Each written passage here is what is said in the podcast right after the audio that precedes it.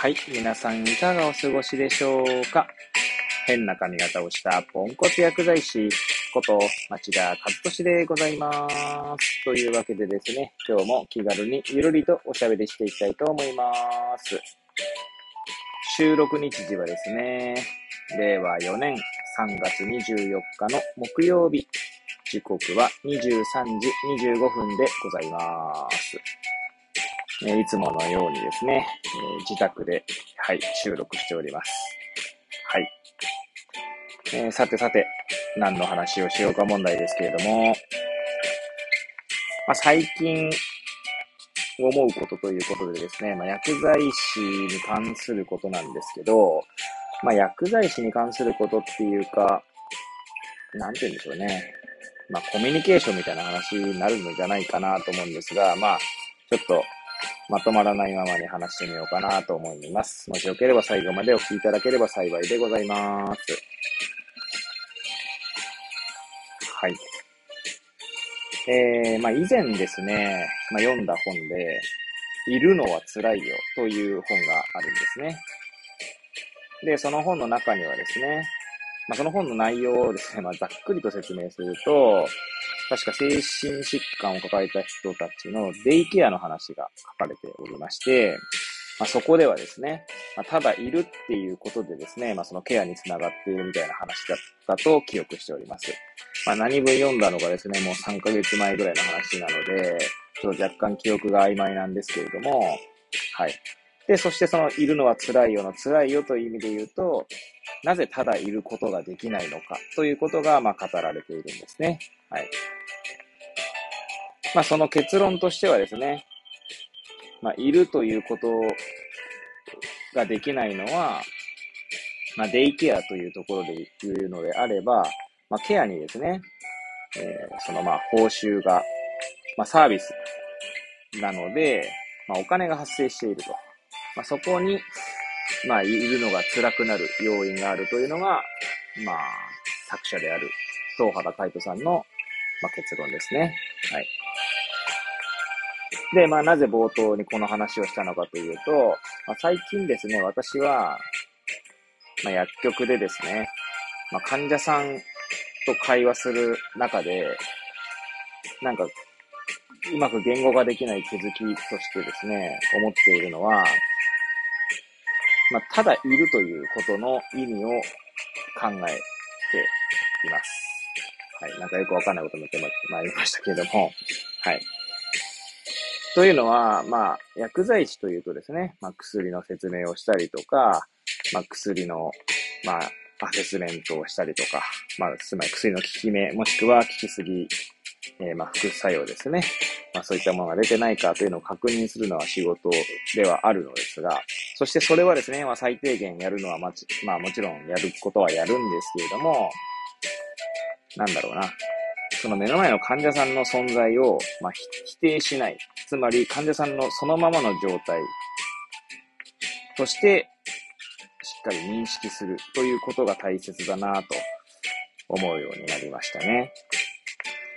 で、まあ、薬局にいるとですね、まあ、同じ患者さんと何度も何度もお話しするんですね。で、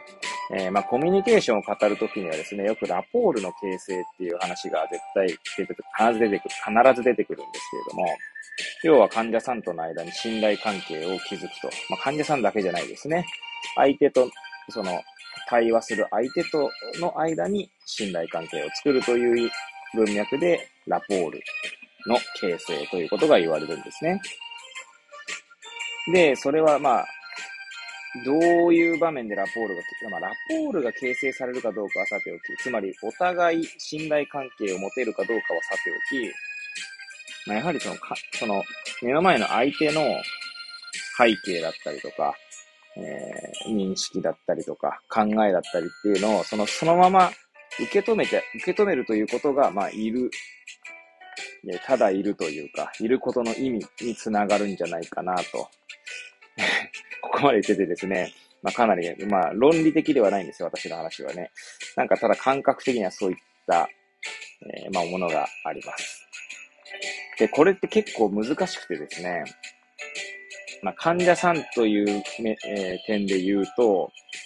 まあ、まず、患者さんの情報がですね、情報からですね、どうしてもバイアスがかかってしまうんですね。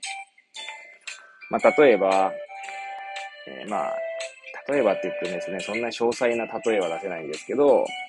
じゃあ血圧の薬を飲んでますと。で、まあ、どうし、どう考えてもですね、飲み忘れがありそうなぐらい間が空いてますっていう、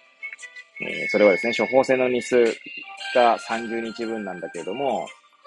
30日以上経ってこう受診して薬をもらいに来るみたいなことがあると、まあ、飲み忘れているのかなっていう、えー、ことを想像するのはみんなすると思うんですけど、そこにですね、ある種の、なんでこの人は飲み忘れてんだよ、ダメ、ダメだなとまで言いませんが、そういったネガティブな発想につながりがちなんですよね。えー、だから、飲み忘れてしょうがないな、みたいなね。はい。しょうがないな。なんかちょっと違いますけど、あんまりうまく表現できてないですけど、最近、まあ、なんで表現できないかっていうと、えー、もうその飲み忘れてるかもしれないとかっていうことを考えてもですね、まあそれをなんて言うんですかね、フラットにこう認識し、そしてフラットに患者さんとそこに関して対話できるようになってきたからかなと思います。で、それがフラットではないとですね、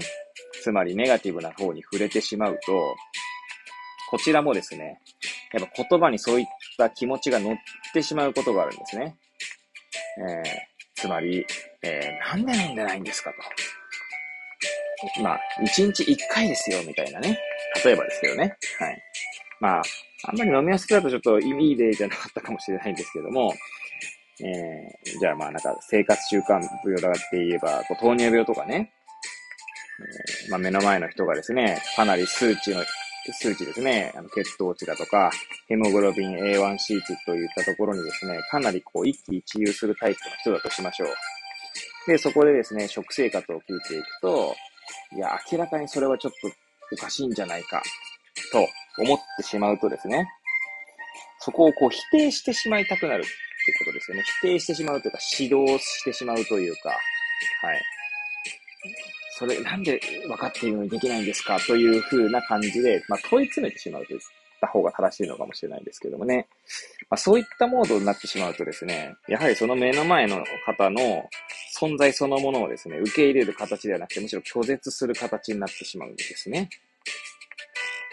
まあ、拒絶って言うとちょっと強い言葉かもしれませんけれども、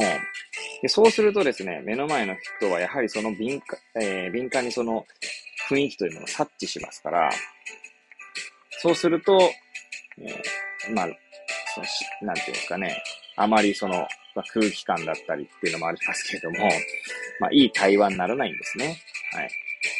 なので、私の、まあ、あくまでこれは私の感覚的なところだけですし、私の考えでもありますけれども、その目の前の人の言葉をですね、あの、受け入れるというか、そのまま認識するっていう、フラットにですね、感情の、えーこの増減というか、まあ、ネガティブに触れずに